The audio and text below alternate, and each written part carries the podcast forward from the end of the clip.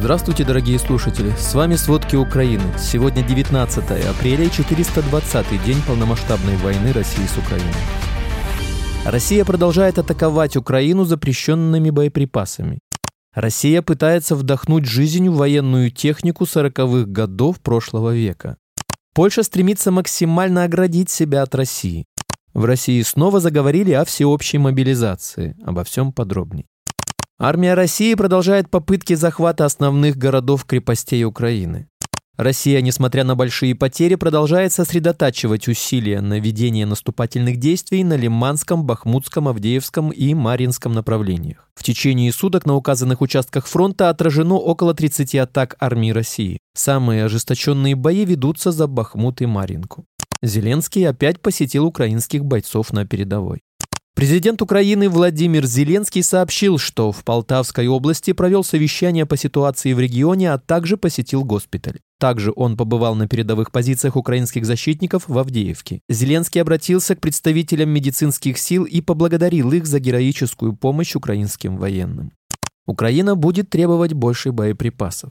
На следующем заседании в формате «Рамштайн» украинская сторона будет призывать союзников срочно поставить зенитные ракеты для системы противовоздушной обороны, опасаясь, что их нехватка позволит России начать массированные бомбардировки. Западные союзники, в свою очередь, опасаются, что без надлежащей противовоздушной обороны контрнаступление может потерпеть неудачу у Украины могут закончиться боеприпасы для пяти критических важных систем ПВО. Впрочем, на данный момент на Западе сохраняют оптимизм, ссылаясь на отсутствие у россиян превосходства в воздухе и продолжающийся приток западного оружия в Украину. Кроме того, снижение интенсивности российских ракетных атак помогает сохранить запасы ПВО Украины.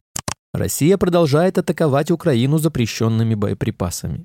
Армия России во вторник, 18 апреля, накрыла огнем город Орехов в Запорожской области. Об этом сообщила пресс-служба Запорожской областной военной администрации. По городу были нанесены три удара. Россияне били в том числе и запрещенными международным законодательством зажигательными снарядами. Под обстрелы попали дома местных жителей. К счастью, обошлось без жертв и пострадавших. Сотрудники ГСЧС уже занимаются ликвидацией пожаров и последствий российских атак.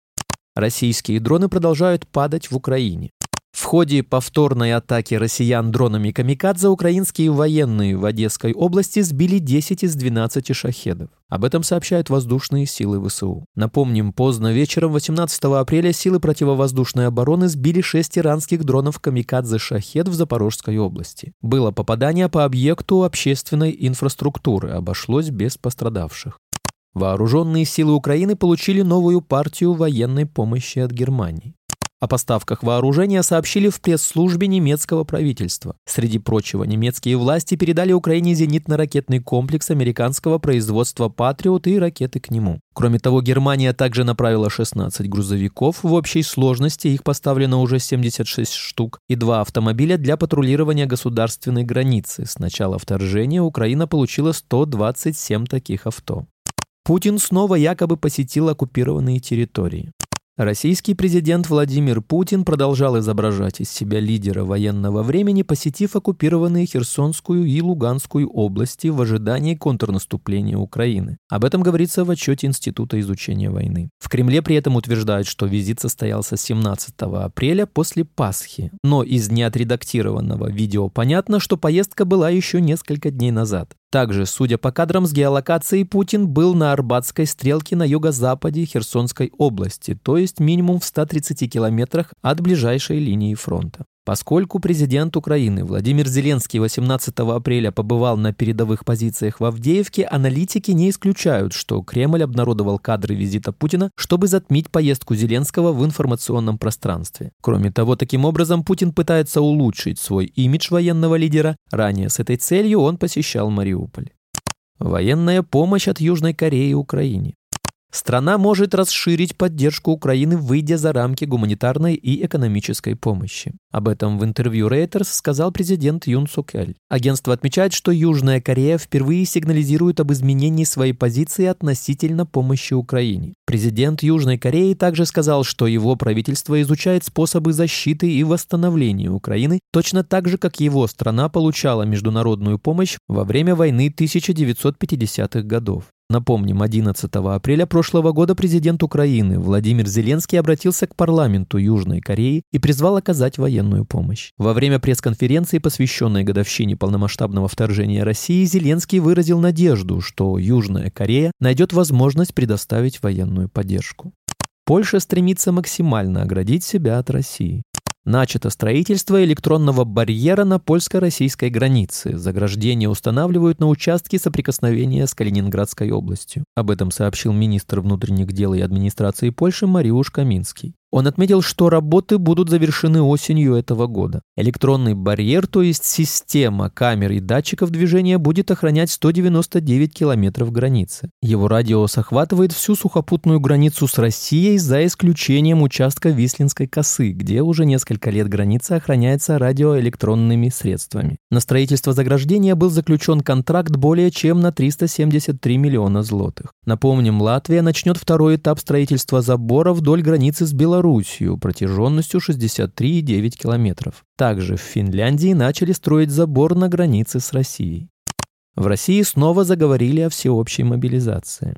Депутат Российской Госдумы от оккупированного Крыма Михаил Шеремет заявил, что для победы над Украиной в России необходимо провести всеобщую мобилизацию. Об этом говорится в заявлении самого Шеремета на странице в Телеграме. Стоит отметить, что в 2022 году Шеремет уже заявлял о мобилизации в России 12 сентября и через неделю ее объявили. Кроме того, о проведении мобилизации в России заявлял и депутат Госдумы Алексей Бородай. Свое заявление он обосновал тем, что Украина будет идти в контрнаступление. Напомним, Государственная Дума России 11 апреля окончательно одобрила законопроект, которым разрешается вручать россиянам повестки в электронном виде. При этом совершенно не имеет значения, был ли человек осведомлен о повестке, в случае его неявки в военкомат он получает серьезное поражение в правах до момента, пока не придет и не будет призван в армию.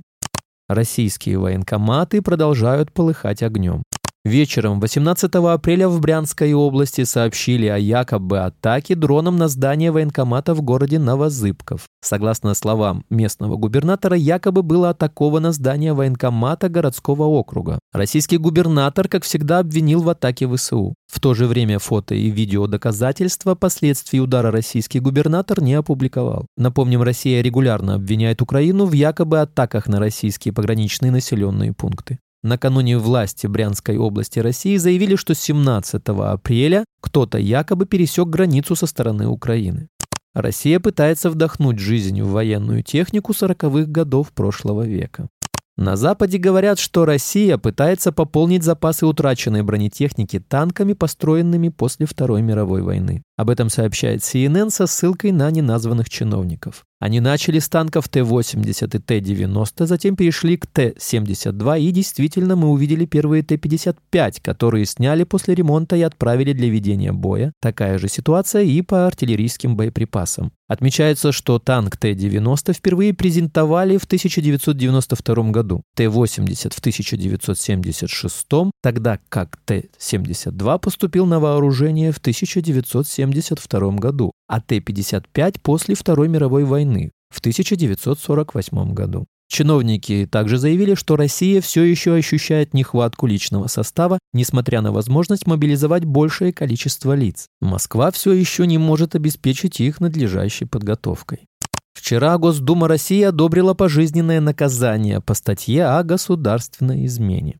Об этом сообщает пропагандистское агентство ТАСС. В настоящее время действующее законодательство России предусматривает максимальное наказание по этой статье 20 лет лишения свободы. Кроме того, в России ужесточили ответственность за преступления, связанные с так называемым терроризмом. В частности, по статье о теракте максимальное наказание увеличат с 15 до 20 лет. Кроме того, в Уголовном кодексе России появится новая статья за содействие исполнению решений международных организаций, в которые не входит Россия. За это Россия будет отправлять своих граждан в тюрьму на 5 лет.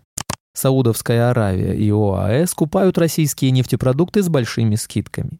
Они приобретают более дешевые российские нефтепродукты для использования на внутреннем рынке и отправляют свою сырую нефть и продукты на экспорт по более высоким ценам мирового рынка, рассказывает Wall Street Journal со ссылкой на нефтяных топ-менеджеров и аналитиков. Собственных нефтепродуктов у этих стран в избытке. Так что единственная причина их импорта из России – заработать на разнице цен. Нафта и дизель в России продаются соответственно со скидками 60 долларов и 25 долларов за тонну по сравнению с эквивалентными сортами, производящимися в Персидском заливе. Тонна нафты в том регионе, например, сейчас стоит около 628 долларов. Спасибо, это были все главные новости о войне России с Украиной к середине 19 апреля. Помните, правда существует, а мы стараемся сделать ее доступной. Если вам нравится то, что мы делаем, пожалуйста, поделитесь этим подкастом с друзьями в России.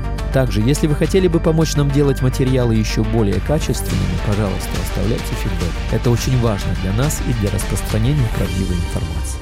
До встречи.